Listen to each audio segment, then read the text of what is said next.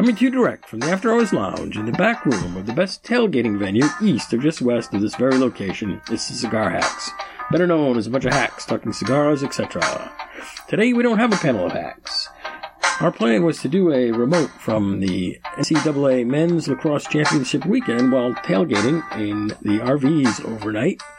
Uh, but it's raining and it's too wet to be outside, smoke cigars, and never, and even we couldn't put gear up out there to do the recording. So we're on a bit of a rain delay. So stay tuned for updates, and we'll see if we can get this done.